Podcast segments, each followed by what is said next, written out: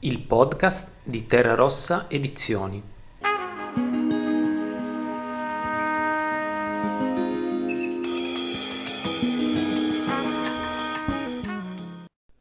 Tra le pagine di La casa delle madri di Daniele Petruccioli. Il lettore ideale è chi conosce la difficoltà di preservare un legame composto di astio e amore chi cerca una scrittura densa e nitida che conduce lì dove ciascuno ripone ciò che sa di se stesso e preferisce nascondersi. L'idea. L'idea di questo romanzo mi è venuta moltissimo tempo fa, direi dieci anni fa o giù di lì, ed è stata un'idea abbastanza mm, delirante, improbabile, un po' una sfida se vogliamo, nel senso che avevo pensato di provare a scrivere qualcosa di assolutamente impubblicabile. Non nel senso di come se fosse una provocazione, oppure, ma di non preoccuparmi minimamente dell'orecchio, bensì eh, della voce, o meglio, eventualmente dell'orecchio interiore. Lasciare andare era una cosa che avevo dentro da molto tempo, un, una voce che sentivo complessa, intorcinata, come si dice a Roma, cioè diciamo così arzigogolata, non semplice, complessa, che aveva molto bisogno di, eh, di parlare, ma che io finché non la lasciavo parlare non potevo avere idea di... Eh, che potesse essere ascoltabile. Ho deciso comunque di farlo, di dedicarci del tempo e, eh, e di dedicargli un grande spazio. Eh, eh, tanto è vero che la prima stesura di questo romanzo, che è un romanzo di un po' meno di 300 pagine, in realtà erano 600 pagine. Eh, quindi mh, di, eh, poi dopo ho deciso naturalmente ci ho rilavorato, ho deciso di, eh, di tagliare delle parti, ma appunto non di tagliare delle, dei pezzi, bensì di togliere delle linee narrative. Volevo che fosse quindi un, un, un respiro lungo che avesse come protagonisti i luoghi, i posti più che personaggi. Non che non ci siano personaggi di nuovo, poi mi spiegherò meglio, però eh, è un romanzo incentrato su dei posti eh, delle case poi, perché il titolo è La casa delle madri, quindi alla fine poi ci sono arrivato dopo però che fossero delle case, dei luoghi abitati, all'inizio nell'idea non c'era questo. E eh, ehm, l'altro concetto, se vogliamo, che avevo in testa abbastanza chiaro era quello di lavorare per precipitati di tempo, se così posso esprimermi, per momenti saturi, non eh, quindi eh, con una trama lineare, ma con il tentativo di eh, fotografare dei momenti nella vita di questi luoghi, di queste persone. Infine, l'ultima, diciamo, tassello dell'idea era che di scrivere un libro sui gemelli, ma non sui gemelli mh, mm, fisici, bensì sui doppi, sulle coppie oppositive. E quindi eh, di fare qualcosa che eh, eh, funzionasse un po' come un pendolo, nel tempo, nello spazio, nella linea narrativa, nei personaggi. La storia. E quindi che trama è venuta fuori? È venuta fuori una trama, in realtà alla fine, abbastanza semplice. Eh, la storia della Casa delle Madri è la storia di due gemelli, Ernesto e Elia, eh, che sono eh, due gemelli nati tra la fine del, diciamo tra il, 70, tra il 68 e eh, il 75, tra, quindi tra il momento di maggiore ribellione giovanile del secolo scorso e l'inizio eh, dei gruppi, l'inizio se vogliamo anche del terrorismo, ma soprattutto dei gruppi extraparlamentari e in particolare del femminismo che nella prima metà degli anni 70 diventa preponderante nella cultura italiana, almeno nelle grandi città. Due gemelli che eh, vengono cresciuti eh, da soprattutto la loro madre, che è appunto una femminista storica, come dicono le femministe stesse, una femminista di quella generazione lì, ma che non sono due gemelli identici, o meglio, forse lo sono, non si dice se sono omozigoti o no, ma hanno una crepa perché Ernesto nasce con una lesione cerebrale eh, che gli comporta una serie di problematiche, alcune vengono descritte, altre no, e questo evidentemente crea una disparità. Da una parte Elia, il gemello, tra virgolette, sano, sente il dovere di occuparsi del gemello, tra virgolette, malato, dall'altra il gemello, sempre tra virgolette, malato, non capisce perché questa ingiustizia è dovuta essere capitata a lui e non all'altra metà dell'universo. E anche la storia dei loro genitori, due ragazzi molto giovani, sui 25 anni, eh, che hanno due nomi eh, simbolici, improbabili appositamente. La madre si chiama Sarabanda e il padre Speedy.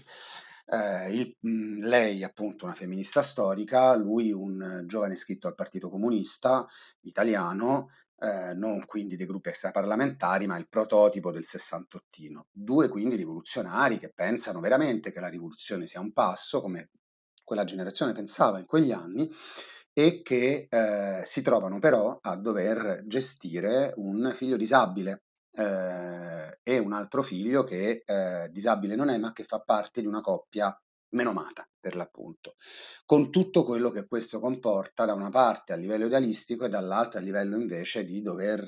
doversi scornare eh, contro le difficoltà che una malattia del genere, eh, una disabilità piuttosto che una malattia, peraltro appunto una disabilità che mano a mano nel tempo si evolve, che non si sa perché erano anni in cui non c'erano risonanze magnetiche, le neuroscienze non esistevano ancora, c'era, eh, si capiva che c'era un ragazzo con una mezza paralisi e che aveva eh, dei problemi e ne avrebbe avuto altri, ma non si sa, quelle cose che ti dicono forse muore, forse no.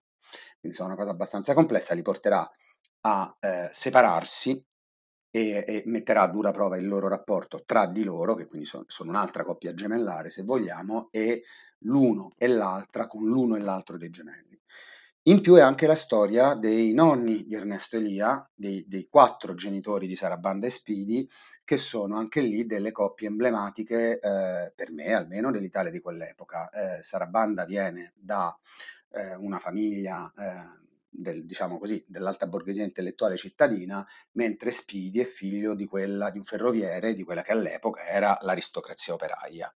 Questo crea ulteriori eh, dinamiche complesse eh, che, va, che, vanno a incrociare le coppie, sia appunto tra le due coppie mh, mm, mh, mm, tra i due genitori della madre e i due genitori del padre, tra di loro i genitori del padre con la madre e i genitori della madre col padre e naturalmente con i nipotini. L'idea è che tutto questo cortocircuitasse in una storia soprattutto al femminile, perché c'è da dire un'altra cosa, che a parte Spini ed Ernesto Elia, nessun personaggio di questa storia ha maschile, nessun personaggio maschile ha un nome. Eh, il, il, padre di Sarabanda viene semplicemente chiamato il notaio, eh, ma poteva anche chiamarsi l'ingegnere, e eh, il padre di Spiti addirittura appunto si sa che faceva il capostazione, ma muore molto presto quando i gemelli non hanno ancora 3-4 anni e quindi è in qualche modo un ricordo. Questo perché avevo bisogno che gli uomini stessero un pochino al lato per poter fare quello che volevo fare con lo stile del romanzo. Lo stile. E che cosa volevo fare con lo stile del romanzo? È la prima cosa ho, a cui ho pensato veramente. Volevo scrivere come avevo sentito parlare le donne. Io sono della generazione di Ernesto Elia eh, e mi ricordo le, eh, i gruppi femministi quando, sia quando ero bambino, che c'erano in casa mia, quindi della generazione dei miei genitori, della generazione eh, di Sarabanda, delle cosiddette femministe storiche, sia siccome ho fatto il liceo negli anni 80 e l'università all'inizio degli anni 90, ancora esistevano i collettivi femministi eh, della mia generazione, sia nei licei sia poi nell'università. Le donne parlavano, c'è un vecchio proverbio che vale più o meno in tutta Italia, soprattutto nel sud, ma insomma che dice gli uomini fanno i fatti e eh, le donne fanno le chiacchiere. Ecco, io volevo un romanzo che chiacchierasse, che all'interno di queste chiacchiere eh, si cercasse una realtà, una verità ambivalente, doppia, non chiara, eh, mai eh, trovabile veramente, mai reperibile, ecco.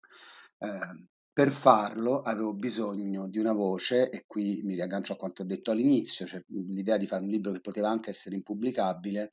un, una voce che non la finisse mai di parlare. Per cui questo è un romanzo fatto di frasi molto lunghe, con dentro incisi, con dentro parentesi, con dentro parentesi, con dentro incisi, alle volte sono parentesi di una pagina e eh, sono molto contento perché il libro ha avuto un certo successo e posso dire oggi che, certo, naturalmente c'è a chi non piace, ma insomma posso dire che a molte persone è piaciuto innanzitutto a, a Terra Rossa e al suo direttore editoriale che è Giovanni Turi che l'ha voluto pubblicare dopo averlo letto e che quindi ringrazio, ma anche tanti lettori poi in realtà si sono riconosciuti in questa cosa, però era una grande sfida. L'idea di quella chiacchiera notturna, come quando sei eh, a vent'anni hai passato tutto il giorno a lavorare, poi la prima metà della notte a chiacchierare con gli amici, con le persone con cui stai lavorando e comincia un discorso che non si sa chi l'ha cominciato, non si sa dove finisce, ma che viene ripreso da tutti gli altri, da tutte le altre facce del prisma e ognuna aggiunge un pezzetto alla verità. E quindi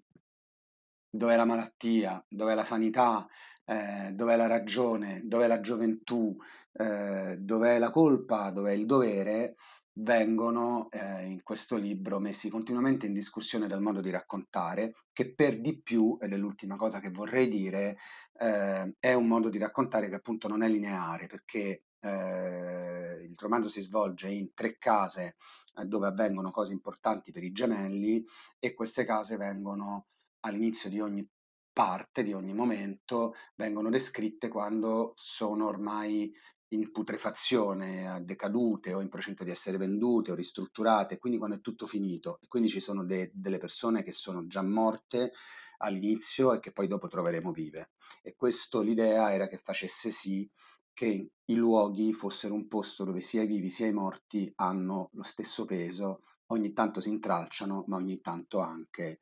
senza parole, ma in un modo strano che commuove, si trasmettono esperienze, sentimenti, momenti, arricchendosi oppure semplicemente aiutandosi a vicenda.